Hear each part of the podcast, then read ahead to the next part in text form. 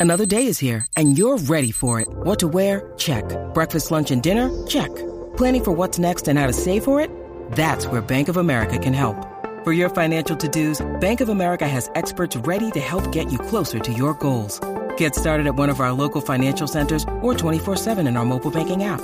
Find a location near you at bankofamerica.com slash talk to us. What would you like the power to do? Mobile banking requires downloading the app and is only available for select devices. Message and data rates may apply. Bank of America and a member FDIC. Think you know the Brooks Ghost? Think again. Introducing the all-new, better-than-ever Ghost 16. Now with nitrogen-infused cushioning for lightweight, supreme softness that feels good every step, every street, every single day. So go ahead, take your daily joyride in the all-new nitrogen-infused Ghost 16. It'll turn your everyday miles into everyday endorphins. Let's run there. Head to brooksrunning.com to learn more.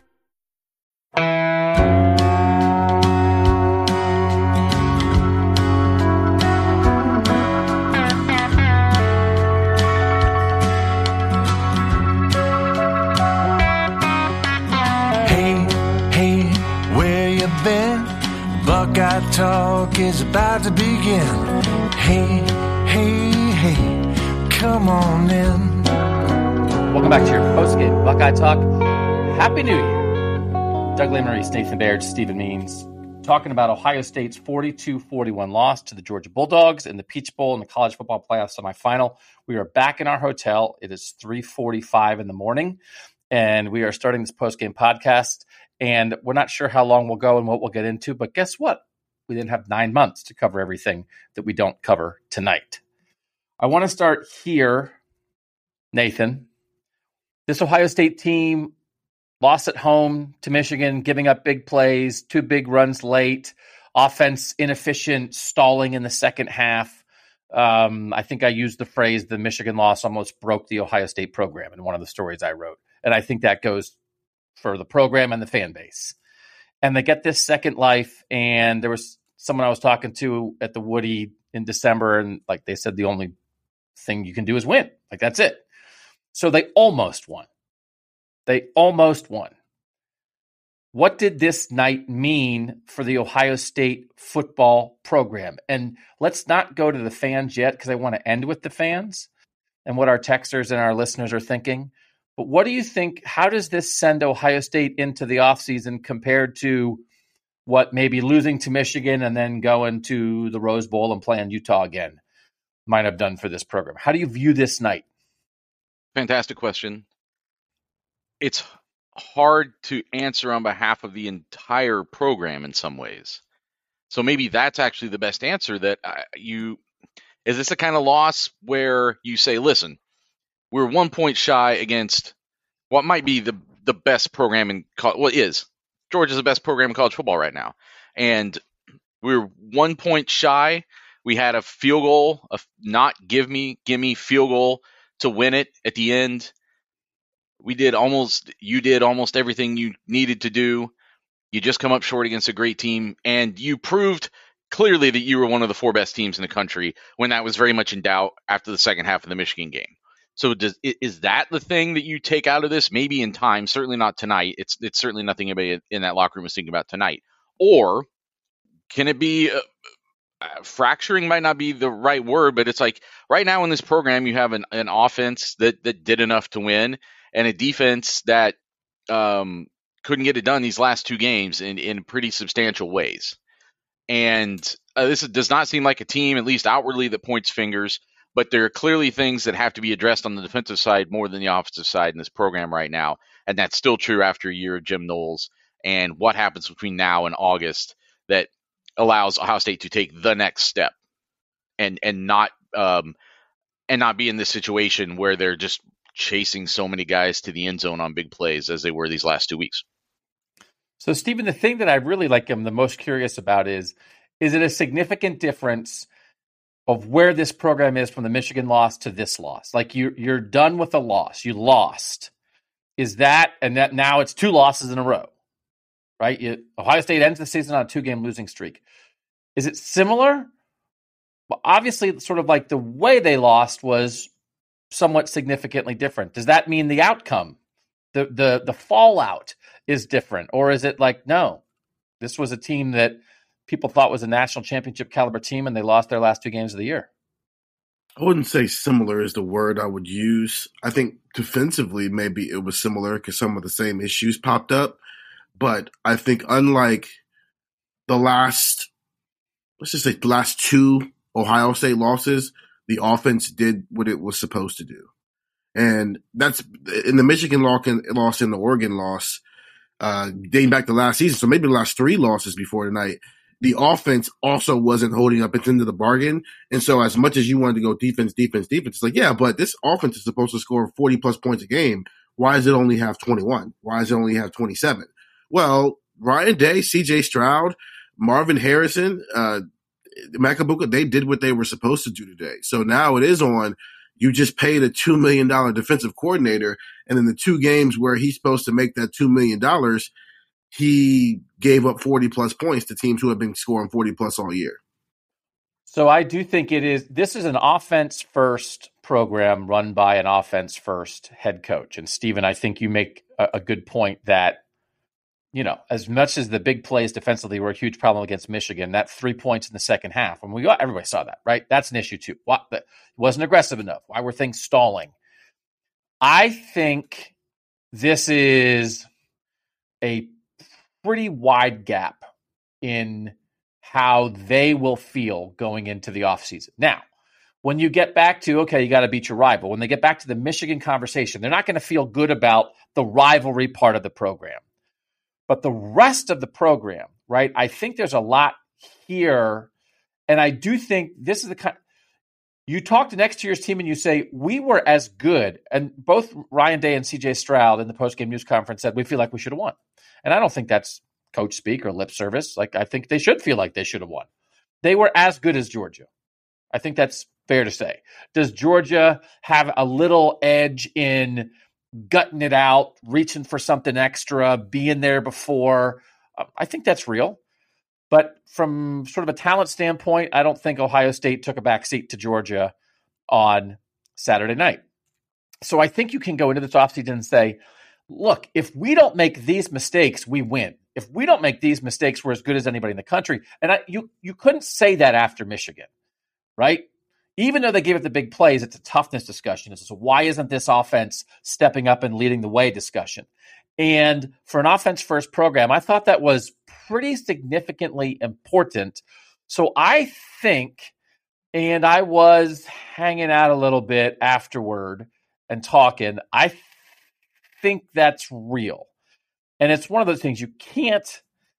So we split it up post game there's locker room stuff. There's a little side interview room, and you guys did a lot of good reporting there. I went to the main news conference, and that's all I did. And that was CJ Stroud, Ryan Day, and Zach Harrison. And Zach Harrison only got one question. So it was a lot of CJ Stroud and Ryan Day. And I think there was, they believe, they believe in themselves more after this game. They're mad. They don't accept it. They feel like they should have won. They're ticked off, Nathan. But I think that was a, a real thing which then narrows the scope a little bit. So you go into this offseason, and a year ago, you knew going into the offseason, I mean, they, they basically they got rid of the defensive coordinator in the middle of the year. You knew there was wholesale changes coming. That's not where this team is, Nathan. But I think you look at very specifically big plays against great opponents are ruining their chances of winning. And that is the number one thing this team has to focus on that is a philosophical discussion with Jim Knowles and the defensive staff, and certainly Ryan Day will lead that discussion. Philosophically, what are we doing? There might be schematic adjustments, there might be specific positions in the transfer portal or those kind of things. I think there is a more specific thing to dig down on, Nathan, which is this wasn't good enough but it's not as much of a blow like a, to the whole program of like we're right. not good enough tonight. And it's not to assign blame, but I think Ohio State collectively was Ohio State good enough against Georgia, to, good enough to win. Yes. Was Ohio State collectively good enough against Michigan this year to win? No. So then why did this Ohio State version lose this Georgia game? Let's drill down on the specifics. I think that's a different place. There's going to be a lot of rivalry discussion, and they have to improve rivalry things. But I think the football narrowed and I think that was good. And I think it'll make the offseason different. But then, Nathan, like they got to do something. right? They got to do something about these big plays on defense. Uh, yeah, but I think also, you know, who comes out of this game thinking we got to do something about all these big plays on defense? Georgia. Like they gave up 13 explosive plays yeah. and three of them went for touchdowns. Like that's how narrow this was. Like this, when great teams play great teams, a great team is going to lose. And I think that's what happened tonight. To some extent, that's what happened against Michigan too. It was just like you said, it was a it was a wider differential. But I I I think you're right that it is important because I wondered coming out of that Michigan game how broken they might be from a confidence standpoint because you when you do so much and put so much into a game and feel like you've improved in so many important ways and feel like you've demonstrated yourself offensively. You got past the the Jaxon Smith-Njigba injury. You got through all of the running back clunkiness and here you are, you're 11 and 0 and you're still putting up a ton of points and then it all just kind of fizzles. And I wondered how they would come back from that. I think I, I tried to ask that question tonight to some guys in the locker room like do you feel like you you proved something tonight you know i don't remember exactly how i worded it but there was a lot of like rejection of that like the hey we weren't trying to prove anything to anybody but clearly they did like i said before i think they did you don't have any question coming out of this game whether ohio state belongs on the same field as georgia whether ohio state could beat georgia on a given night whether ohio state deserved to be in this playoff i think that was answered tonight they do have to fix the defensive deficiencies. But like I said, like it's a one point game. Like it's it's very narrow. The margin of how close we came to talking about this being a great victory, and that Ohio State is now set up to you know to be favored to win the national championship in nine days. Like we were just we were an eyelash away from that. Stephen, the last time maybe this is an offseason project, the most heartbreaking losses in Ohio State history certainly this loss and the semifinal loss to Clemson in 2019 are right there in the conversation. And that is a lot of heartbreak in a very short period of time. And I know, you know, we sort of had discussion with people and you make comparisons and people say, I'm sick of that comparison. That doesn't apply here. And not every part of a comparison is perfect. But, Stephen, in 2019, they played a very good team and had a heartbreaking loss in the final minute. And they came back in a weird year the next year in the COVID year and they got to play that same team again, and they blew them off the field, and they made the national championship game. So again, a little bit of proof of concept. I think that loss in 2019 to Clemson very disappointing. They absolutely walked away with all the opportunities they blew in the first half, thinking we should have won that game. And what was the fallout?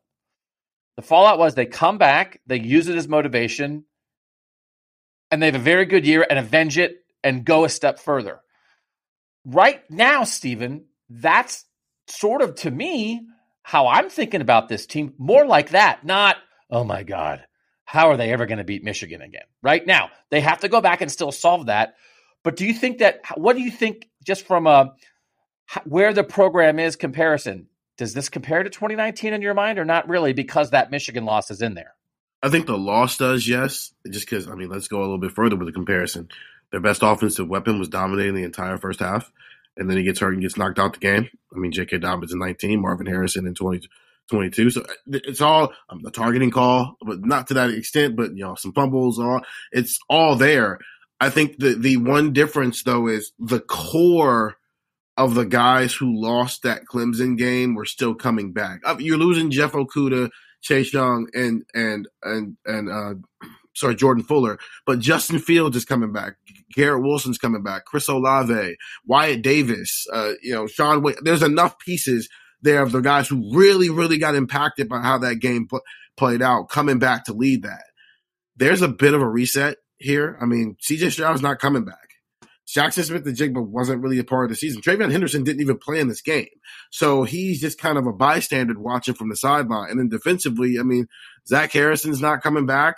Ronnie Hick- Hickman's not coming on down the list. There's there's just too we're too there's not enough core guys who were directly impacted by it. Even Noah Ruggles, the guy who was the most impacted, who was the Chris Olave in the situation, he's not coming back. So it's not completely apples to apples, but there is enough there that I don't know if they'll put 42 to 41 up in the Woody, but it'll probably be on their minds if we get to a playoff situation next year and it's Georgia and Ohio State. Does it help remind them? Does it help the Michigan factor? Does it remind them, Nathan, of like, let's remember we're good at football. That I, that was sort of a thing to me of like this was just football. As I noted when they talked about Georgia this week, they didn't call them the team down south; they just called them Georgia. There's no history here. They've only played them once before. There's no rivalry. You don't get any pants if you win. There's nothing. It's just football. And when it's just football, they're still pretty good. So is that a reminder, right? Of all the things we talked about after the Michigan loss, there's football things and there's intangible things. Is this a when it's just football? Because listen, right? There are a lot of comparisons between Michigan and Georgia. It's not like Michigan. Georgia's a physical team. Luke Wypler was standing in there and blocking Jalen Carter, right? They were they were getting some pressure on on Stetson Bennett uh, against one of the best off. Michigan was the best offensive line in the country. Georgia was the second best, according to the Joe Moore Award. They got some pressure on Stetson Bennett. They weren't stymied the whole night. The physical parts of it that people call physical football, Ohio State competed there, and then they were more. Then they they did their thing passing the ball. Can it even help with the if if it's a reminder of they're a good football team, will that help them as they try to reset themselves to make sure they don't lose to Michigan three years in a row? Is that valuable on some level? Remember, hey guys, remember, remember how you're kind of good at football? Because sometimes in the Big Ten, I was I was listening to walk around the stadium before the game, and, and a a person, a TV person, I think from the South, was doing a stand up, and they were like, "Oh, you know, Ohio State, they haven't really played anybody this year. They haven't played anybody like Georgia. You know, the Big Ten was down. They did, you know, they lost to Michigan. They didn't really beat anybody any good. I guess maybe Penn State's good. And it's like, okay, I don't know. I was kind of like, well, I don't know if I necessarily agree with all that exactly, but they went toe to toe with the best team in the country. Does that help them realize they can go toe to toe with Michigan?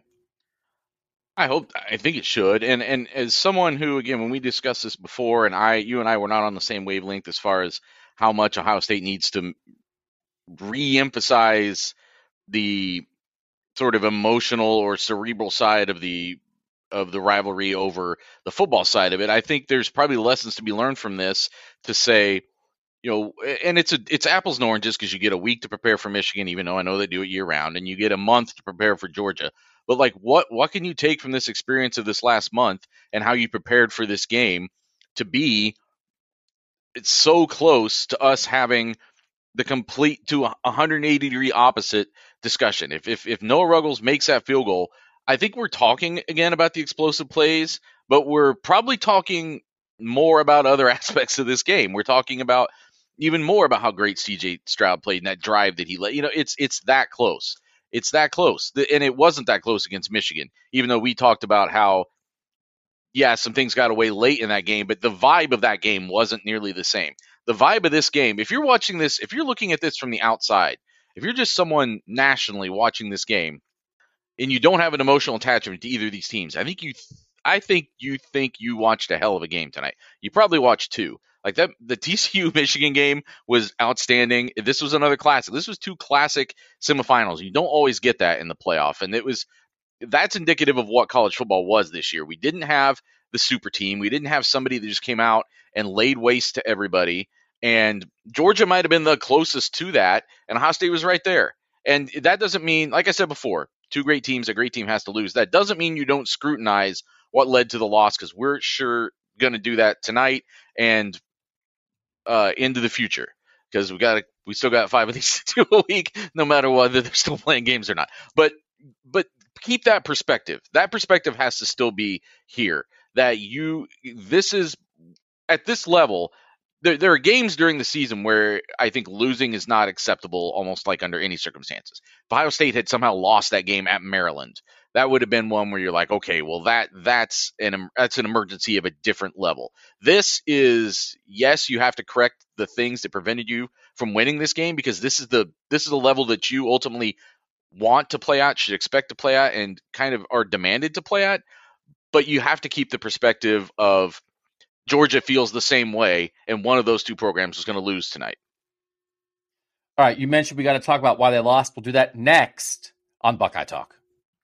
Mother's Day is around the corner. Find the perfect gift for the mom in your life with a stunning piece of jewelry from Blue Nile. From timeless pearls to dazzling gemstones, Blue Nile has something she'll adore. Need it fast? Most items can ship overnight. Plus, enjoy guaranteed free shipping and returns. Don't miss our special Mother's Day deals. Save big on the season's most beautiful trends. For a limited time, get up to 50% off by going to Bluenile.com. That's Bluenile.com. When you need mealtime inspiration, it's worth shopping Kroger, where you'll find over 30,000 mouthwatering choices that excite your inner foodie. And no matter what tasty choice you make, you'll enjoy our everyday low prices, plus extra ways to save, like digital coupons worth over $600 each week. You can also save up to $1 off per gallon at the pump with fuel points. More savings and more inspiring flavors make shopping Kroger worth it every time. Kroger, fresh for everyone. Fuel restrictions apply. All right, we wanted to start off with feelings because feelings matter, and people are very disappointed, rightly so. Football is an emotional game. The season is over, and we're going to see a Georgia TCU national championship game next Monday. Uh, but we've got to talk about the football, and this is one of those. This is all the caveats. It's four o'clock in the morning. We were writing. We were trying to work. We don't have a complete genius analysis of the ins and outs of every single snap. I will say this, and I'm not going to brag on us, but I think we had it right. I think the conversation that we had on the picks pod, the four of us, when Tishu was on with us, we picked three one point games and a three point game. We all saw this as a high, fairly high scoring to very high scoring coin flip in a world where a lot of people we're picking Georgia by two scores. And the line moved down on game day. It was like we, we talked about on the picks pot. It was like six and a half. Maybe was it going to touch seven? Then it started to get to six. Then on game day, it's down to five. It's down to four and a half. The money's coming in, taking Ohio State with the points. If you took the points with Ohio State, you won. To me, there's a little bit of irony in Ohio State kicking, attempting the game winning field goal at midnight as Ohio is legalizing sports betting at midnight and it's basically a race with the Times Square ball and the football happening at the same time. That when the ball landed wide of the goalpost, Ohio State lost, but they simultaneously officially covered in a world where now you can start betting on them. And now that matters. And that's not what anybody was thinking there. But we had this. We had this. And yes, I picked the exact final score. But we had this in a world where a lot of people, Stephen, a lot of people, Stephen, thought Ohio State was going to get dominated by Georgia. So as we think about this, what were you surprised by in this game, Stephen? Because we want to get into why Ohio State lost, but I just will say I like this game went almost exactly how I thought it was going to go. And I think they lost because you can't have two teams win. Stephen, like what were you surprised by, not surprised by the way this game unfolded? I think that's a really smart way to say this. Can't have two teams win, but it was exactly what we thought it was going to be. I thought, I don't know if this is what I was surprised by, but I thought these were the best two teams in the country. And Michigan just happened to break some big plays and it changed everybody's perspective. Five plays changed everybody's perspective on what we all knew all season, especially the, by week eight, was that okay? These are the best two teams, and Michigan's probably third, and they're the team that just like and TCU looks interesting, but tonight like really proved it. I, I it was almost to a tenfold with that situation because I can't believe how accurate we were with this, all the way down to this is how Ohio State is going to play Georgia if they want to be successful. They didn't run at all. And it was like, you look at the run stats and it's like, oh man, they couldn't run the ball tonight. It's like, no, they weren't trying to run the ball. They could care less. They are going to launch it, launch it, launch it. And they really only ran the ball when it was second and one or third and one just to keep a drive going so they could get back to what they really wanted to do tonight. So I guess the thing that shocked me the most was aggressive play calling. Ryan Day came back because I don't think we've seen him this aggressive for this long, maybe since that Clemson game in the Sugar Bowl, where he was. It's tempo, it's boom, bam, boom. I mean, even that last drive at the end of the first half, How often have we seen them do that? Where it's, I mean, it was four plays, 75 yards, where it's just go here, go here, go here, go here, touchdown, Xavier Johnson. Some of the times it's like bubble screen, uh, slant, run the ball. Uh, nothing works, so we're just going to kneel and get out of here. No, they were, they didn't waste a play for the first three quarters of this game. And it's been a while since we've been able to say that about Day. Nathan, there's something that happened that surprised me that maybe didn't surprise you. You were chuckling to yourself because it's something that we talked about. Were you surprised the way CJ Stroud scrambled and ran the ball, especially, I mean, like a what almost could have been a game winning 27 yard scramble at the end? Or did you think that would eventually come around? It was an obvious thing that had to happen at some point. That was for him to have, he had 71 positive rushing yards. Now you add in a bunch of sacks and he winds up with a net of 34, but he got sacked four times. So those, so then he had eight runs for 71 yards. And then he had four sacks for minus 37. What did you think of that aspect of this game, Nathan? So we were um, joking about his running a lot during this game because early on they ran they ran a let's call like kind of a zone read uh, a read option for him that he kept and got nothing and you were kind of like see what what are we doing like this is and we were like that's not that's not what anybody's been talking about what they've been talking about for 2 years now with him was to just take the acreage when it when the when the Red Sea parts, uh, which literally I guess was sort of a Red Sea parting tonight because it's Georgia. Take that yardage, and tonight, better than any night in his career, he just took it. Um, now, it probably in some ways maybe it helped that aspect of the game. It didn't help Ohio State's offense, but it maybe forced the issue with his legs a little bit.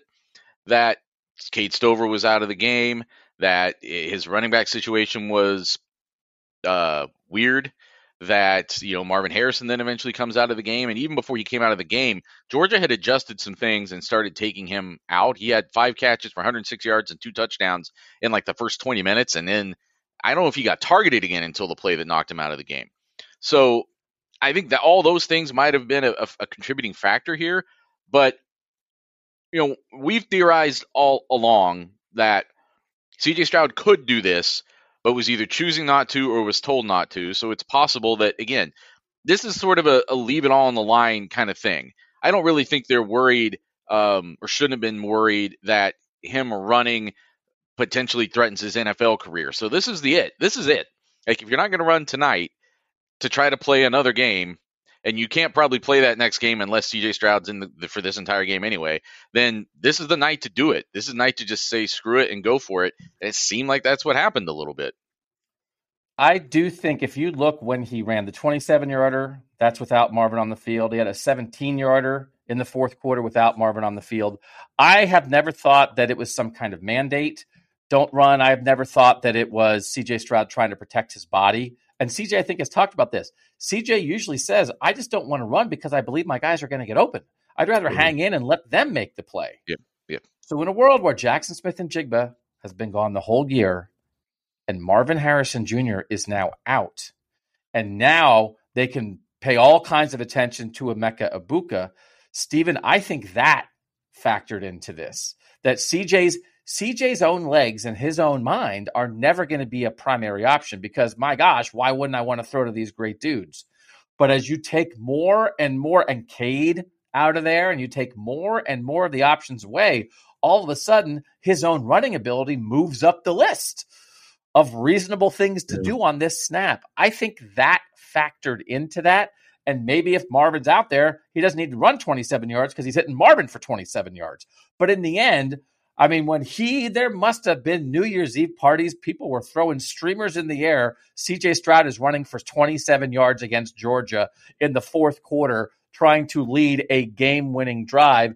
I do think there were some sp- specific circumstances, Stephen, though, that led to it. I think it's somewhere in the middle of both of those things. They probably let him off the leash a little bit, but also uh, that that makes a lot of sense. It's like, why would I run when these dudes are six yards open all the time. I don't need to run. They can run for me. It, it shows you one day said go ahead and do it, but also he show, shows you how much belief he has in the weapons he has. Because the thing that was interesting about the running wasn't that he was running; it's that it was immediate. It was almost Justin Fields like with the decision to, not what he was doing when he ran, but before, even in, when he's had other moments when he's taken off, it's taken 30 years in, in the making to do it. There are screenshots that show up of look how many more yards he could have gotten if he'd have taken off earlier. Saturday night, it was like one, two, no one's open, back to one, no one's open, I'm gone. Every single time. And he maximized it because of that. How often do we see him just like take off and run with no hesitation?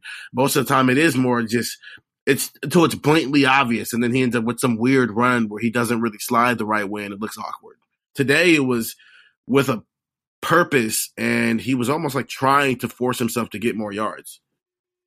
So again, in the, in in the big scheme of things, the fact that Ohio State moved the ball consistently on Georgia, the fact that Georgia moved the ball consistently on Ohio State, Georgia threw to its running back. We knew they were going to throw to tight ends. It was weird that both tight ends, two, tight ends for each team got hurt. Cade Stover very early in the game, Darnell Washington very early in the game. That left only Brock Bowers who, as you had have made the point, Nathan, like was fine, but didn't dominate Ohio State. Four catches for 64. They hit a couple deep shots. Um, Georgia did the 76 yard touchdown, especially, but it felt like the Ohio State style of game that they needed. We had sort of had a discussion. Well, could they win a game in the 20s? Well, maybe not. Maybe they could. A game in the 40s felt like an Ohio State game, but two things, Nathan. Let's start with this when Georgia takes over late, whatever it is, three minutes left, and now Georgia is down six and needs to drive for the game winning touchdown. Did you think Georgia was going to do that? Yeah, I thought that I think there was 249 left, and really the only question on my mind was how fast would they score that touchdown, and would Ohio State have enough time to come down and try to kick a field goal? And that's just the way that that game had turned, and that's a little bit unfair because, and I don't know how much we'll talk about this tonight, but like that third quarter, Ohio State played great defense, like great, like full stop. Like I don't, you can't argue. That was the like the best defensive quarter of the season for Ohio State.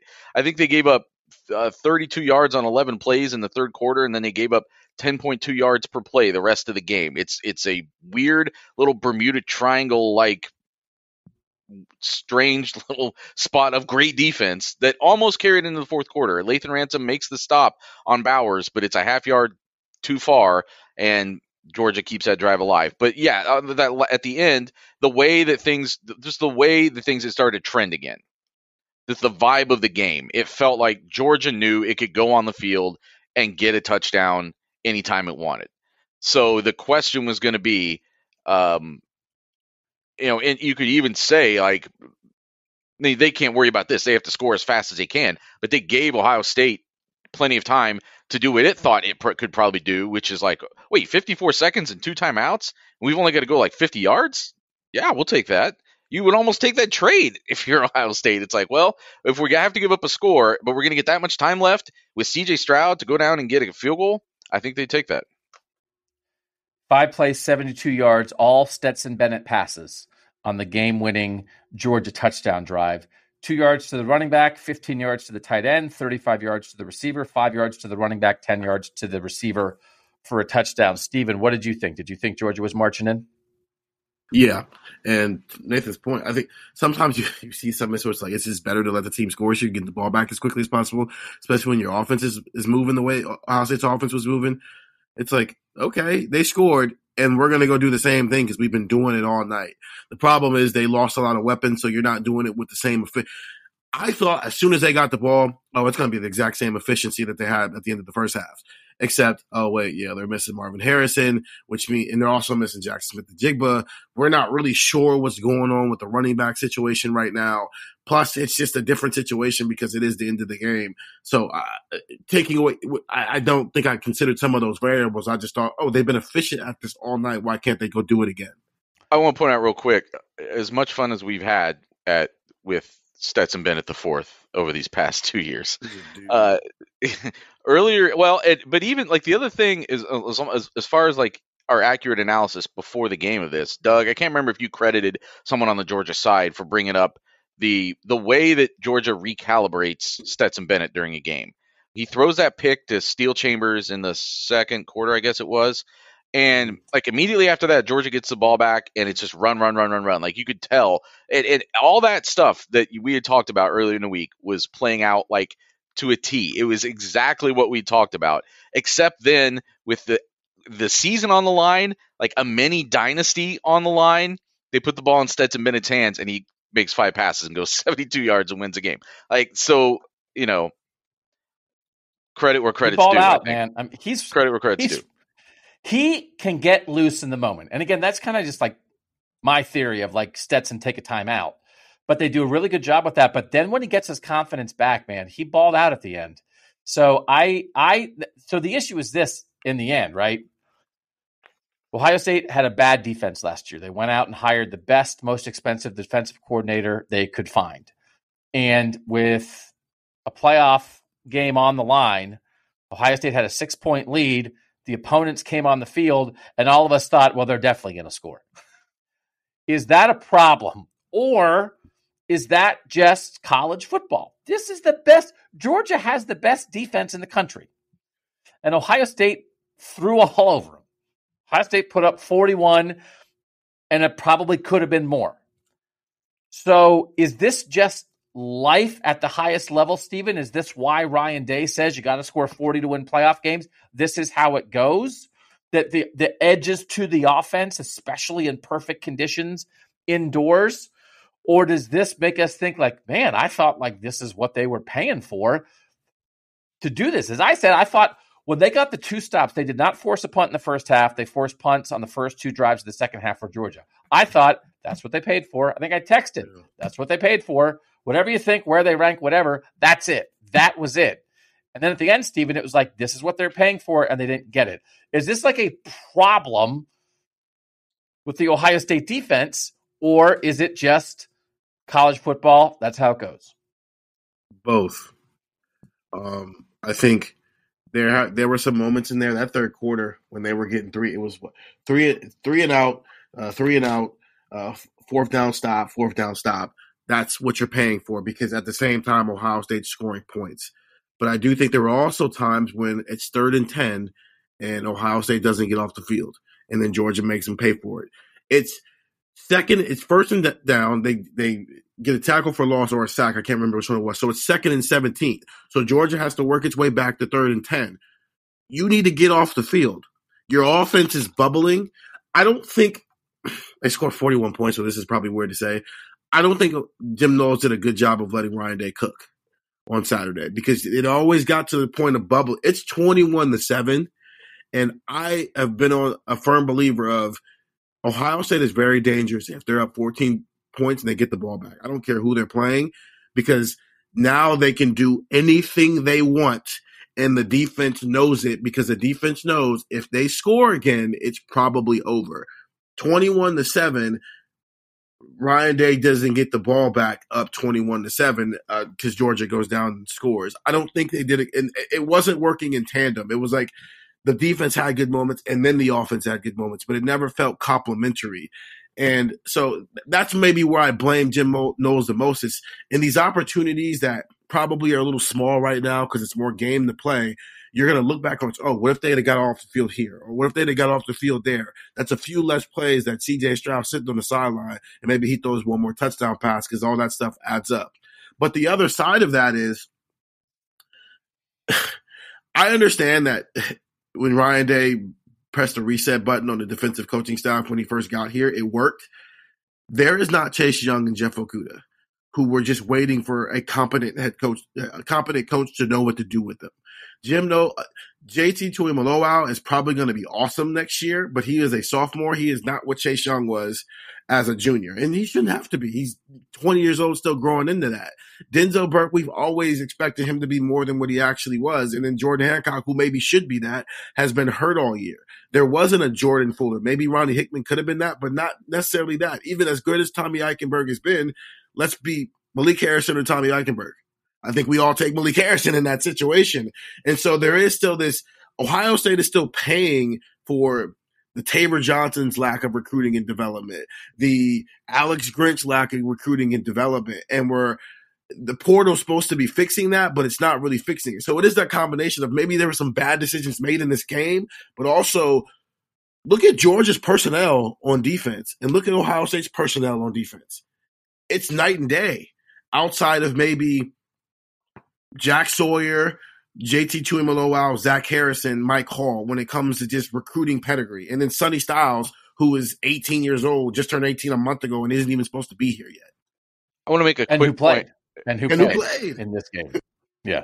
I I just want to make a quick point about the, the complimentary thing because I think this is important. Again, in that third quarter, when Georgia was doing nothing and was getting like Ge- Ohio State essentially had two three and outs and then another uh, third down stop to force a punt because the second time, the second three and out was on a conventional three and out, but they made Georgia attempt a 52 yard field goal that they missed. But Ohio State's last touchdown in this game, and this is, seems hard to believe. The last touchdown Ohio State scored in this game came with 10:37 left in the third quarter, and they had two field goals after that. When did Marvin Harrison go out? Right there, right, right about then. If Marvin Harrison doesn't get hurt, do they win this game, Nathan? I think yes. Steven, do they win?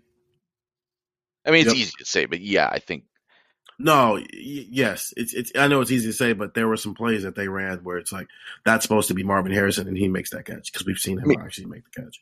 so. They score the touchdown with 10:37 left in the third. Noah Ruggles kicked a 25 yard field goal with 31 seconds left in the third. Those other 10 minutes, Georgia wasn't really doing anything offensively. They weren't putting points up, and so I think again, it's. I mean, Ohio State scored 41 points, but I bet they can find the place where if they they could have got the one, the two that they needed somewhere earlier in that game. So Ohio State scores that touchdown, as you mentioned, to go up 35 24. Their next possession, they uh, CJ takes a sack on second down to make it third and 12, and then they get an illegal substitution. Actually, that was though Georgia punted them deep, even though it was like you start you force Georgia into a punt. Georgia did a pretty good, good job flipping field position there because they punt Ohio State down to the 10, and I think Ohio State maybe isn't running its full package of stuff. They're not at the two yard line, but they're pinned a little bit in the in their own end zone, um, and they wind up punting it back, and then they have the missed field goal attempt, and then this is the drive, the next drive. So they had one bad drive in there. They scored a touchdown. They have one empty drive. And. I'm sorry, it was it was it was it was before that field goal at the end of the third quarter that Harrison got hurt. It was the end of the third quarter where he got Right. hurt. So so the empty drive, it, they still have Marvin Harrison. That leads to a punt. And then the next drive is the one where Marvin gets hurt on like the ninth play on the CJ scramble and third of the end zone. But they move the ball pretty effectively. And they get first and goal at the 10. Then it's second and goal at the seven. And then third and goal, CJ gets the pressure, throws it to Marvin. Marvin takes the hit, and they get held to the field goal there. So there was really only one bad drive, right? That's like a quick punt. And then they marched on the next one and got stopped in the red zone. And then Marvin got hurt. And so Ryan Day was asked about that, and he said, certainly losing Marvin had an effect, right? I mean, what's he going to say? But you could see it, Stephen. I think you could see it late. It just, they're just short enough on dudes. I, they were using Xavier Johnson as a running back legitimately. It was interesting, and we'll talk about that in a second, how many different running backs they used. But at the end of the game, I think they maybe would have wanted to use Xavier Johnson as a running back, except they were playing Xavier Johnson instead of Marvin Harrison Jr., so he couldn't play running back mm. because he had to play receiver. And I think you could miss just the obviousness of he's awesome. And Georgia had a lot of problems covering him. And then when they focused on covering him, it opened everything else up. But also, just like from a body, a, a collection of talent standpoint, mm-hmm. when you're already playing Joe Royer and instead of Cade Stover, when you're already playing true freshman Dallan Hayden instead of TreVeyon Henderson and Miyan Williams, Miyan wasn't himself. He tried to go, but that the, the ankle absolutely still affected what he was trying to do. He was not able to be the full Miyan, which we thought maybe would be the case. You don't have Jaxon Smith-Njigba, and then now you're down Marvin Harrison and Xavier John. Like you're running out of people, Steven. I mean, honestly, I mean, it's and, and plus Evan Pryor. And again, like you always said, Evan Pryor is already out. You're playing a linebacker at running back. You're out of guys to some degree. And the result is you can't do the full complement of things. So I think Marvin losing Marvin helped in two ways. One, because he's an All American, and two, just because he's a starting receiver. And then you had to put in a backup receiver who also, frankly, was almost your starting running back at that point. It obviously really hurt. I don't think it's too much to say if he's healthy, they win. It's just how many times can you lose the guy your game plan is built around? Yeah. I mean, there's I, listen. I get it. They make a lot of money. This is their job. but you can only ask anybody to do that so many times. You can, you know, if you come up with a story idea and it falls through, you can only have a story idea fall through so many times in a season before it's like, what do you want me to do? I revised it seven different times and it's just not, it's not happening for me. You lose Jaxon, that's who your entire game plan is for. Okay, fine. You spend basically eight or nine weeks trying to come back from that. And then it's like, oh, you lost TreVeyon Henderson, who might have been one of the three best running backs in the country coming into the season because he's in and out every year. And the guy who's supposed to be his equal, at least you think so, Miyan Williams, he's in and out with him the entire time. And then the guy you think can force his way on the field with both of them, even though we haven't seen it, Evan Pryor, you lost him before the season even started. Okay, cool. That's even before we got to the playoff. and then we get to the playoff. Marvin Harrison's been awesome. And then you lose him, which, quite frankly, I don't know if CJ Stroud purposely put that ball where Marvin Harrison was or not, but if he did, that's a heck of a throw because there was a lot of people. I mean, it was right where that's a touchdown. Like that's hit him in the hands. Oh, threw a balloon from thirty a, yards away and hit him in the hands while running backwards away from people who are too. That's that's special that that he's had some special throws. That's that, oh, that might be the mo- most special thing I've ever seen him do. If he did it on purpose and wasn't just trying to throw the ball away no, and didn't I, get it there. Well, no, no, no. I, I, it's a thousand percent on purpose. He saw him there. He knew. I can there. believe, and the thing is, I can believe it because he's pinpointed passes just like that all the time. Um, Go ahead. On the broadcast, they're like, "Oh, he's just throwing the ball away." and then, and then Harrison goes up, and they're like, "Oh, wait a second. Like if they'd have won, it'd be like, "Yo, CJ, did you do that on purpose?" And he'd be like, "Yeah, but I probably should have, you know, did it a little bit better so like Robert didn't get hurt, you know." But and then you lose Cade Stover, so now you're playing. They're playing musical chairs with the tight end room. Sam Hart has no idea what he's doing because he hasn't played. Joe Royer's been hurt all year, and now he's playing meaningful snaps in the Peach Bowl. Dallan Hayden's your running back, but not really. Chip Trayanum it was like representing your running backs on Tuesday, but he didn't really play that much. Xavier Johnson's hopping from room to room. He's basically your Deebo Samuel. I mean, the fact that they only lost by one point is impressive enough. I, I do think that Cade Stover absence really, really, really, really, really, really, really hurt him too. You saw the lack of depth at tight end. Yeah. we, I mean, frankly, this is, you know, we talk about this every recruiting cycle. They have not hit at tight end no. which is why they were trying to make a linebacker play tight end. And it's just the reality, but it's like they don't have. And Mitch Rossi is not really a tight end. Mitch Rossi is not an every down tight end in a playoff game. He's like a H back, full back, can do some tight end things. And so they didn't really have a backup tight end. And that really hurt them today because the, the, it's, it's not the fault of the guys. They just weren't prepared to do it. And this is why they're trying to get it. They try to get a tight end in the portal. I've heard things about their, they've tried to get other tight ends to see if they might be interested in coming to Ohio State. Uh, I wonder if Jelani Thurman will have a chance to have an impact right away next year. They just were really, they got short there. And again, we may as well talk about the running back stuff. Chip Trayanum wound up not getting a carry. Dallan Hayden, nine for 43. Xavier Johnson, six for 28. Miyan Williams, three for eight. And then CJ ran 12 times. Four of them were sacks, eight of them were runs. And then Emeka Egbuka ran twice. Again, Nathan, like I was very happy that they didn't overdo it, that they only handed to the run, uh, they handed the ball to the running backs. Um, what can I do math? 18 times, right? Which, which that was fine with me. Like that's, there's no reason to do more than that. As Steven said, I think the idea that they didn't waste a play, they didn't just hand off to the running back just to hand off on first down to see if you might get seven and actually get three. So they do 18 hands off, handoffs to running backs among their 66 plays. So that that's that might even be too much. The 18 might be too much, but I do think the it just ended up they just were a little short because it's again it's not only competence. Nathan, I was watching Bama. It's not the first time I thought I thought this. You watch Bama, you watch Jahmyr Gibbs, what Jahmyr Gibbs does for Alabama. Bryce Young played like a champion in that game for Alabama in the Sugar Bowl. But there's a play like they just hand the, Jahmyr Gibbs transfer from Georgia. Like they hand the ball to Jahmyr Gibbs. He's supposed to run up the middle like there's nothing there, and he just cuts it to the outside, runs for like 21 yards. It's like it's all him out of nothing, and it's like how often did we see that? Did back because when you have great backs, backs will just do stuff sometimes, and it's like oh that was all him. That wasn't even where the hole was supposed to be. We missed this block, and it didn't matter. And beyond like the competence, like I thought in the end, like Chip Trayanum played well against Michigan. It was competent. This the run game didn't kill him on Saturday night, but there was no explosion. There's, I mean, there's not, and it's not the fault of the guys who were there. It's because of the injuries. And then it really does make you one dimensional. But I like the idea, Nathan, that they acknowledged they were one dimensional and they leaned on the dimension where they are explosive. And so I will stop having the conversation next year when they have healthy, good running backs again. But this is what I was waiting for all year. Stop trying. Steven, that's what you've been waiting for. Stop trying. Stop trying. It's not your fault, but you can't do it. So give up. So I thought they did a good job with that, and it kept them in the game. But Nathan, man, it's just the reality. What's a, what's a healthy TreVeyon Henderson do in this game? I mean, well, yeah, but you know, you, you only had the three carries, but when they needed him in to get two really tough yards and get a touchdown, he did that. I think that's we should remember that. But the the, uh, the he got the touchdown on his own. That that was not there, and he ran Right. through a guy to get Right. in the end zone. That's what I'm Miyan- saying. Miyan Like, Williams did. Yep. when he had to grind and get those two yards, and maybe that cost him because that might have been the last time he carried.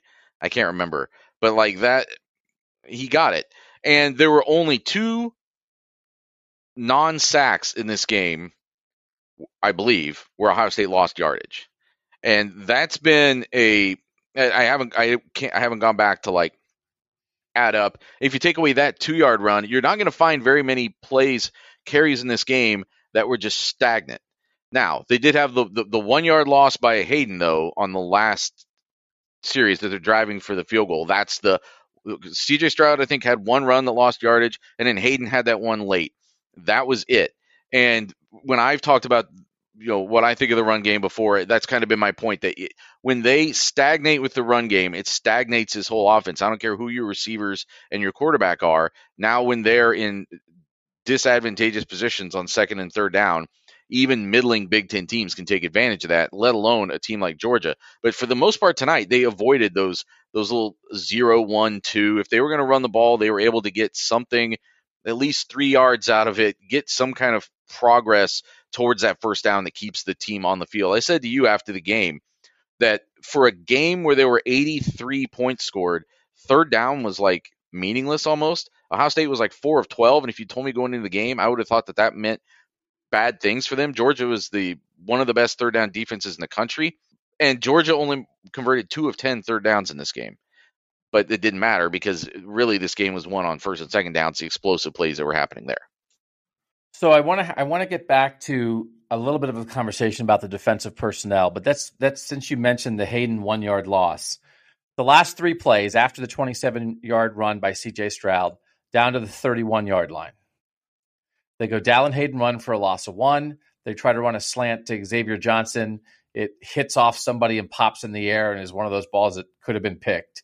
And then the last one is they call a pass and it's not there and CJ throws it out of bounds, which leads to a 50 yard field goal attempt. I think, Stephen, that, that those three plays will be analyzed for a very long time because the first three plays in the drive were pretty successful. They gained 40 plus yards, mostly because CJ took off, and then they stagnated. I think a lot of the offensive absences that we are discussing contributed to that. I said I I think maybe they would be handing the ball to Xavier Johnson there if Xavier Johnson wasn't having to play Marvin Harrison's position. What is that? A, like it, it didn't work, so it's a failure by definition, Stephen. It didn't work. They got to the 31 yard line and they went backwards and then they wound up kicking it. And, and here's the thing I've seen some stuff on Twitter about like, hey, people leave Noah Ruggles alone and it's not his fault. That is not a field goal that I expected him to make. It's a 50 yard No. field goal for a college kicker. He's never made a kick that long, Nathan, as you No. pointed out. Yep, yep. Yeah, 0 for 3 in his career, 0 for 1 this season. He didn't even attempt one last year for Ohio State. So, like a 50 yard field goal, I do not think there is an expectation there. Now, it's, it's possible, but I I was not expecting him to make it because that's not really who he is or what he does. What he does, he's very good at. And I thought, like, oh, if they get if they can make it a 40 yard field goal, I think they'd feel really good about him kicking that. And they couldn't. It was it was a 50 yard field goal. What should they have done better, Stephen, in those final three plays? Is it did did Ryan Day turtle up? Were they just trying to make sure they didn't get take a sack, you know, or or have a disastrous play? How do you what how and we'll have a conversation about these three plays. We'll analyze them more. People ask questions a lot. What's your gut reaction on those last three plays? What's the alternative in that situation? Um, I, I think Day was just trying to inch closer at that point because I mean you're down options and at that point, they're probably keying in on Emeka Egbuka because that's what happens as soon as Marvin Harrison got going and they said, oh, wait, we should probably pay attention to number 18. Emeka Egbuka got going. And then once he got going, Julian Fleming got going. But when you take out the piece that, you know, starts all of that, you know, it makes it a little bit easier to take away Emeka Egbuka and Julian Fleming. So if they're getting all the attention, that's part of the reason CJ Stroud was able to run some for that 27 yards is they're paying, I mean, one, it was like four verts and also you know they were paying more attention to the receivers than, than him running. But I think that I, the cop out answer, but he may have just exhausted all of his options at that point. Because it, to be completely real with you, his only other option in that situation maybe would have just gone four verts again and going, "Hey CJ, just like take off for a little bit." Um, if there's nothing's there, take off for like seven yards and then slide, and then we'll do it one more time, and then we'll send Noah out, out there. But that's not eventually CJ ran today. That was great. I thought all uh, he had four sacks, so all eight of his actual purposeful runs for the, especially the scrambles were magnificent. They were needed. Any more than that, you start getting in the territory where it's going to come back to bite you in the butt. And I don't, I don't think, I don't think it would have been smart for Ryan Day to just live with that. And, and you can't the, take a sack there. You can't you take can't. a sack there. You can't yeah. take that and, and the yardage that CJ Stroud and he almost did take a sack on third down, or he had to get out of taking a sack on third down. But I mean, the yardage he got tonight was an extension of the pass game. It had nothing to do with the running game. It's it's all an extension of the passing game. I I've been trying to th- I'm thinking about this a lot since that sequence played out, and if you're Georgia's defense, or if you're Georgia's defensive coordinator, Kirby Smart, whoever, like, what do you think Ohio State is going to do in that spot? Like, doesn't I think that was a little bit maybe what Ryan Day was thinking there that the run might actually catch them by surprise a little bit. And and again, if like if he gets 4 yards or 3 instead of minus 1, it changes a lot of things that happened at the end of this game, man. It just does. It changes the next play that you call. Maybe on the next play you're calling a more conservative pass, but knowing that you only need to get 5 or 6 yards instead of 10 or 11 and it a lot of things like it's and you'd have to go back and look at that play to see how close it was to, to being that. I don't think it was especially close, but uh, I, I it's hard for me to second guess that play call that much. Ryan Day said he does not regret the run call. You know, he said during the course of the game, there's there's plays he wishes he could add back, but asked specifically about that call, he said he does not regret it. In a perfect world where all he all the guys are out there, you know what I think he probably, very possibly does on that first down after the CJ run? I think he throws it to Cade Stover. Mm-hmm. Like, not, I don't even think it might have been Marvin. It might have been like, let's have them double cover Marvin and let's run a little route like underneath Marvin and throw it to Cade for six yards. You know, like again, just the idea of the depth of guys that they were missing. It's not an excuse. You've you've got to do more. You've got to do more but it's a reality of they were trying to do it with Mitch Rossi, Joe Royer, Xavier Johnson, and Dallan Hayden. I said at the beginning of the year, we were saying that, oh, hey, we like to play these games in the offseason. We should this is gonna this could be a new game we can play. What's the craziest combination of skill players that you could come up with to have on the field in the fourth quarter of a playoff game on a gotta have it scoring drive? It's like, okay, uh, I'm gonna go with um, you know, I'll take the true freshman running back who's fourth string right now. I'll do him. I'll do um, I don't know that walk on guy. What should I make him? The running back or a receiver? What if I make him both? Xavier Johnson was like Curtis Samuel light tonight. Unbelievable. Xavier Johnson, man. I, and again, he caught a touchdown pass. He, Nathan, we were talking. He caught a touchdown pass versus Notre Dame. He catches the touchdown pass right before halftime. It felt like a like a dagger shot. It's like, oh, we need this. Who do you go? Who you go to? Go to X. Yeah, I mean, again, it's I'm not trying to make I'm not trying to make excuses. I'm not trying to make Ohio State fans like feel, but it's just that Georgia's defensive coordinator also gave up an explosive touchdown to Xavier Johnson tonight. So remember that in your criticism of Jim Knowles. No offense to Xavier Johnson. So I want to talk about the defensive personnel, Stephen, that you brought up earlier. So I do think, listen, I mean, we always tell you what we think, But sometimes you think something, and then that thing, stuff starts to go pretty well. So you're like, I don't know, maybe I don't think that anymore. And then it's like, uh, maybe I do think that. This is not a defense still, like, especially in the back seven, filled with five star All American future first round pick talent. And that's not a criticism of any of the guys on the field because they earned starting jobs, and in earning starting jobs, they helped Ohio State make the playoff. Pretty good. But I think in a game like this, Stephen, and again, like they got decent pressure on Stetson Bennett, but there wasn't, you know, Zach Harrison had a big sack, right? I mean, they, they got after him a little bit, but there wasn't anybody. We were sort of talking about could someone on the defensive line dominate? I don't think anyone on the defensive line dominated. Tyleik Williams batted a pass down, right? Ty Hamilton, I think, had a pressure at one point. I don't think anybody dominated. As you said, Stephen, there was no Chase Young out there. And then in the back seven, I just think, honestly, as you were talking about, Stephen, I think from a pure talent standpoint, they aren't still up to the Ohio State standard. And maybe Sonny Styles probably played about 25 plays tonight. He had a real role. Maybe in a world where Sonny Styles could be a starter next year, CJ Hicks could be a starter next year. I think maybe they could use a portal corner, you know? So in a world of say that you next year you're starting Sonny Hicks, CJ uh, Sonny Styles, CJ Hicks, Stephen, and a transfer portal corner. That to me is a step forward. And I think tonight it there were times where it was like down to down every snap, they still they might not quite be where they need to be. So the front and the back end work together. Every defensive lineman and every cornerback will tell you that. You don't have great defensive line play without great cornerback play. That's why if you get, I mean, you got Aaron Donald, you've got Jalen Ramsey, right? That, that's how this works we haven't seen good cornerback play and we haven't seen sacks. The last time we saw elite cornerback play, we saw sacks. Jeff Okudah, elite corner. Chase Young, getting sacks. Uh, Nick Bosa, getting the Sam Hubbard, that whole regime getting sacks. Marshon Lattimore, um, uh, Gareon Conley. I mean, this is how this goes here. Even Joey Bosa. I mean, they had Vonn Bell back there. They, I mean, uh, Eli Apple. Uh, uh, on down the list here there was always a first round corner and a first round defensive end. They need to go get a dude at cornerback.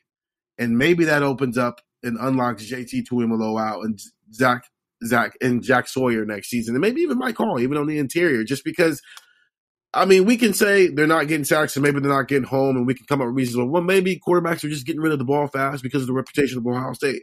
But why are they getting rid of the ball fast? Because the corners don't hold up in coverage and so they can get rid of the ball fast. You can't ask JT to rush all day when most of the time, I mean, Lathan fell. That happens. It's unfortunate, but he fell. And so it led to a big play. But that's not the only time we've seen a situation where a big play happened because somebody in the secondary fell or just got cooked in coverage or whatnot. So that's, we want to see more production from the defensive line. How about we improve this, the secondary and let's see if that helps. They had a true freshman sack CJ Stroud earlier in the game. He beat Paris Johnson. Mykel yeah. Williams. You know, he was ranked in his recruiting class, class of 2022, four. Was like, oh my God, that was pretty good for a freshman. He was four. Like, oh. He's really good too. So, but I guess again, I mean, Jack and Jack and JT are ranked out high too. So right, anyway, I mean, they just the same thing with their secondary. I mean, Kelee Ringo was a five star. They got five and four stars, the top 100 recruits all in that second secondary. So you pair those. Malaki Starks is a true freshman. Malaki Starks is a true freshman. He's like a top 25 national recruit, right? Yeah. So it kind of goes. I mean, he's make. We've seen him make plays all year, so it allows the defensive and it works together. Yes, you want your defensive line to, to kind of set that tone, but how about you give them some time to set that tone? You're not always going to get in the backfield in 0.5 seconds. Malaki Starks started all year at safety. You know where he was in class of 22? 19.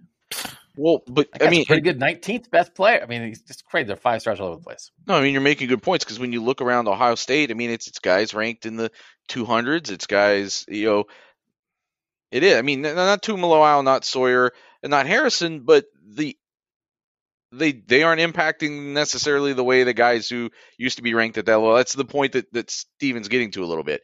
But that secondary, um, while it's guys who played pretty well uh, for the most part, um, especially at safety, these last couple games, maybe some of that showed up. Of the guys who got meaningful snaps in the secondary tonight, can you tell me how many of them were top 100 recruits? Top 100 Ron, recruits. Ronnie Hickman just outside of it. Ju- And he's, yep, he's the closest one because Jordan Hancock Yeah. and J.K. Johnson didn't play.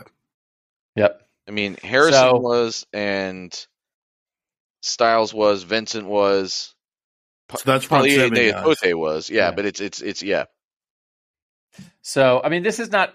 They're they're good. They were good, and that's the thing in the end. And, some people are, I- I think, are very upset about Jim Knowles. They got better. They Yeah. were better than last year on defense, but I think we also find out they're not quite good enough to be who they want to be, and that's what showed up in the Michigan game and the Georgia game. So that's progress. They made progress defensively this year, but I even texted during the game of like, hey, what the whole discussion we had a million times in the preseason, not just on this podcast, but we had it like in news conferences with, with Jim Knowles and the players. It was like, do you need to be top 25, top 20, top 10, top five, number one? Like everyone's throwing numbers out. And in the end, it was like, you just, what you needed was a defense who could get a stop on Georgia with three minutes to play in a playoff game. And they didn't have that. So that's what you could use. All right. When we come back, one last thing to talk about about the possible reaction to this loss from the fans next on Buckeye Talk. So listen, we're going to do a bunch more podcasts. This is a new thing. We're going to like pretend we did a survey because I looked at the text at one point. The last text we sent, sometimes it's hard to send text at, in the middle of the night at the end of games when we're trying to write. And it was like the last one that I had sent, it wasn't a call out for anything, but there were 339 responses. Okay. So I have not looked at them. I have not had time. It's now 4:50 in the morning. I have not gone through the text. I did not send a survey. So I want us to guess what's in there. What's waiting? What's waiting in those texts, Nathan? Oh, Are uh, people Did you read some? no. Okay. Cuz again, I know what the Michigan texts were and they were all F. Either F word or fire. So I'm curious to go in, but I have not yet.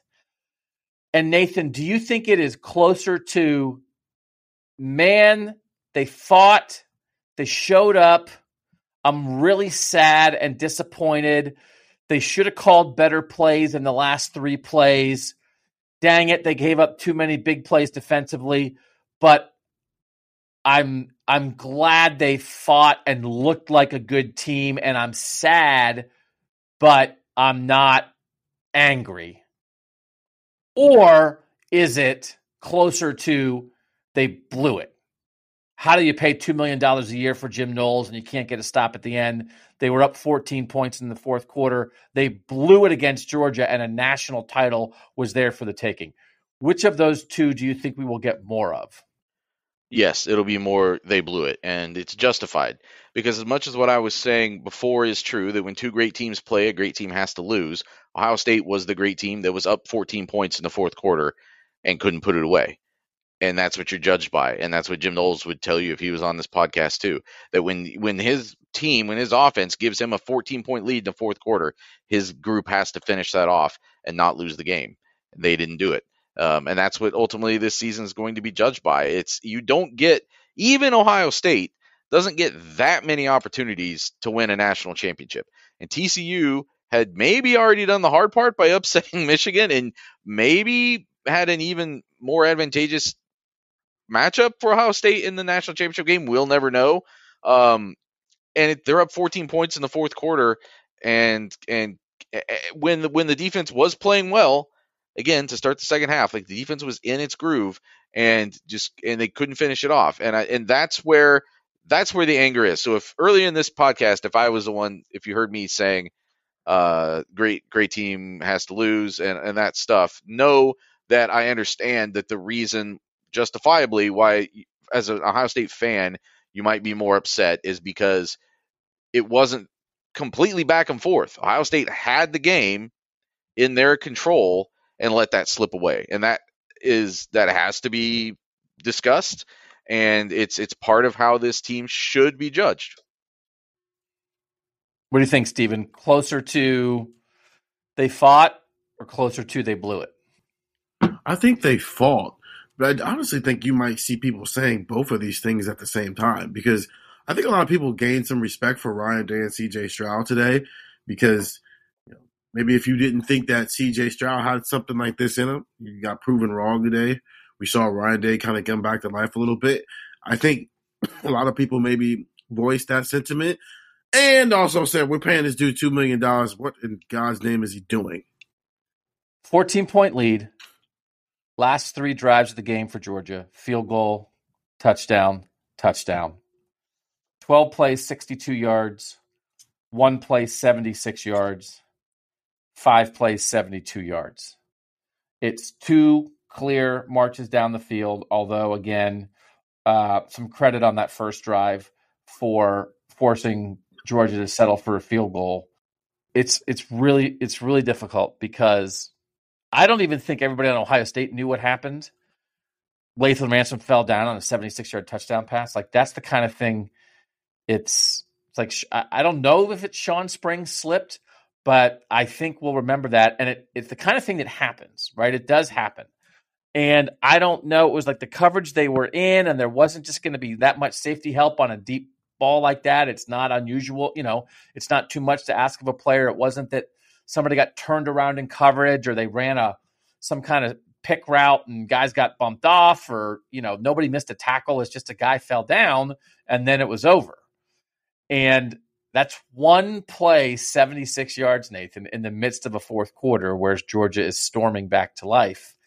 And it's just the game sometimes but i don't know like what do you do better there? Like like how do you like like other than like what's the what's the critique? What do you watch on film? You know like there's not going to be that help. That help's not going to get there in time.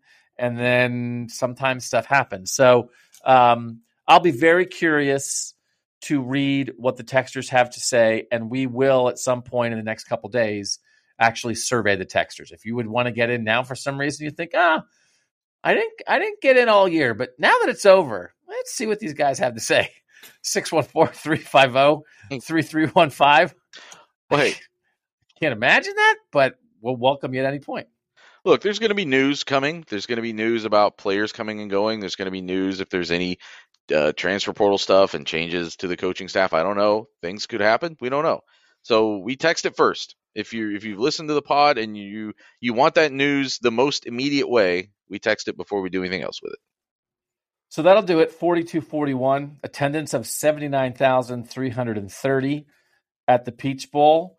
Ohio State's first time in the Peach Bowl. Georgia been here seven times. So obviously our first time here at the Peach Bowl. It was different, Stephen. Um, it's just in a city, and I don't mean just, but so often like the bowls, the Orange Bowl, and the Fiesta Bowl, and the Rose Bowl, you're at a resort and you got to get on a bus and you got to go over here and everything's so spread out. This was all right here. Atlanta is an awesome city, but it sort of makes me think, oh, then, then Minneapolis could do this. I mean, I don't know. It wasn't like it wasn't 95 degrees here in Atlanta. But uh, what's your final takeaway here from the Peach Bowl, Stephen? Other than the fact that you've been under the weather the last couple days and that kind of stinks, but uh, um, the, so. it, it was it was an interesting trip. It was a nice new experience. Um, yeah, I, I, I like Atlanta. Um, not so much Southwest, but I like Atlanta. Um, I miss Camelback, so uh, let's get that going again. Um, but I, I, do agree with that idea. Indianapolis could do this exact same thing, especially with you know they've got those three hotels right there where their JW Marriott is, where they could just hold everything in the JW. Now that I've seen it done in a city with that, I mean Atlanta doesn't get crazy cold, but it does get colder in Atlanta than it does in Miami and L.A. So uh, there's no reason that a northern state can't have a bowl game like this. I mean, I see how Atlanta does it. Indy hosted the national title game last year. Right. Did it, but I also I just don't know why. I could see a world why why do we have to have every quarterfinal and semifinal yeah. within the bowl structure? Like let give a northern spot like one of those games every year. I think that could work. Um, Nathan, what are your final thoughts here on this Peach Bowl journey? You know, it. This is the season where you you're probably going to ask a lot of what if, what if Jaxon Smith-Njigba doesn't. I mean, that play doesn't happen. One play doesn't happen against Notre Dame, and it changes the course of a whole season. What if uh, you know TreVeyon Henderson keeps his foot healthy? Um, a bunch of just little what ifs that happen. Whatever happened with Mike Hall, like if he gets to finish off what this season started like for him, and yet they're still one point away. I guess two points away because that's how you take to win this game. But like they're right there against the best team in college football uh, to to bump them off and go on to play for the national championship. And uh, on a night where you ask, what if a lot? What if Marvin Harrison Jr. doesn't get hurt? What if even just Cade Stover doesn't get hurt? What if Lathan Ransom stops Brock Bowers a half yard farther back? It's just, um, it, it's it's a it's a hard game to reconcile, I think, for Ohio State fans because there was so much great about it in what turned out to be such a disappointing loss, and it's hard season probably to reconcile because it's so much great things happened during what turned out to be an ultimately unfulfilling season. And now I'm I'm eager to see uh, what these NFL decisions are because there are some that that are are pretty critical for what this team's going to look like next year and uh, what they're going to do to address some pretty obvious uh, holes and questions that are are we know about right now and have to be fixed before this team can be back here next year. So that will do it for this edition of Buckeye Talk. I want to say hi to my guy Grant, who I saw in Centennial Olympic Park walking around on uh, Saturday morning. Thanks for saying hello. We always like it when you guys come up and say hello. If you ever see any of the three of us out in public, whether it's at a game or someone else, somewhere else, you're not bothering us. You're paying our salaries. So if you ever uh, want to come say hey, it's always kind of fun to meet up with listeners of Buckeye Talk and with our texters. Um, I, will be curious how this goes down. I'm ready for Ohio State Georgia Part Two. I wonder if this might feel it's it's odd because like Michigan's takes precedent because they got to figure out a way to beat Michigan, but I'm prepared for this to play this next year. The semifinals next year are in the Sugar Bowl and the Rose Bowl again on January 1st. So if you want to mark down Ohio State versus Georgia in one of those two venues, uh, I think probably everybody listening to this, the three of us, everybody in the Ohio State football program would take that. You take your shot. And guess what? Stetson Bennett's going to be gone. So it'll just be some five star quarterback in his place. Nobody as good as Stetson Bennett. Stetson Bennett's a good player, man. Stetson Bennett, and they did the exact thing, Nathan, as you said. He threw a pick, they dialed it back, he got his confidence back, and then he was ready to roll at the end of the game. So uh, credit to Georgia. They were a really good program. And I will tell you, I do think this. I do think this. I do think this. Ryan Day, I think the way he talked, like, didn't know, doesn't know Kirby Smart all that well. Um, I was after their news conference, I was in a in a, in a hallway with them, and and Ryan Day and CJ Stroud were there, and Stetson Bennett and Kirby Smart were going in, and like they stopped and said hello and gave like a final handshake and that kind of thing. I think it might be good for Ryan Day to have observed Kirby Smart moderately up close this week.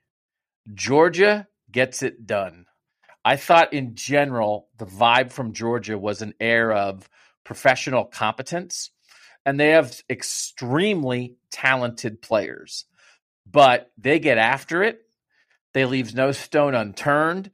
Kirby, I think, like is is one of those guys like Saban and Urban who like pushes people to the edge, but I think he still exudes um, this sort of calm demeanor on the outside in a lot of ways. And I think it's good for any young coach, and Ryan Day is still a relatively young coach, to be around other great coaches. And I think maybe there's some stuff to to steal from Georgia because they are really good right now and they are not going anywhere. And we're getting the 12 team playoff after one more season. Guess what? Maybe we won't get Ohio State, Georgia next season. Maybe not. We're going to get it again. We're going to get Ryan Day, Kirby Smart again. So get ready. And last time that happened, Clemson got Ohio State the first time, and then Ohio State got Clemson back the next time. Okay, it's been a fun ride. We're not going anywhere, as Nathan said. We'll have more stories at cleveland.com slash OSU. We'll keep texting, obviously not as often, but we will still do it. It's fun to stay connected to your team in the offseason sometimes. And then we, of course, will still be doing Buckeye Talk. Here's the plan, though, by the way we have to get home and it's five o'clock in the morning on Sunday morning. I know I am getting in a car on this day that we are in right now, that we are five days, five hours into this day, and I'm going to drive back to Ohio. So we'll have a pod on Monday, but it's not going to be in the morning. We're going to not, we're not recording it on Sunday. We're going to allow ourselves to sleep. We're going to allow ourselves to get home, and we will record it sometime during the day on Monday and then get it up as soon as we can. Maybe that'll be in the afternoon. Maybe it'll be in the evening. It'll probably after we watch this, rewatch this game, right? It'll be after we take the pulse of the texters a little bit. So we'll bring that to you, but we're going to give ourselves a chance to get back home first. Four. So, and again, listen, you guys have been with us the whole year, right? The whole season, the season's over. It's been a lot of fun. It always is. And uh, I hope I texted the texters, have fun. I hope you enjoyed. You're disappointed. You're a fan. You're disappointed. You're upset. I hope you enjoyed it too. Especially that that was a great Saturday of football. People will be talking about that in a world where you have Michigan State and Washington and Ohio State one time like laying eggs in semifinals. Semifinals stink. Those are arguably two of the best, maybe the two best semifinals we've seen in nine years of the playoff. Okay. For Stephen Means and Nathan Baird.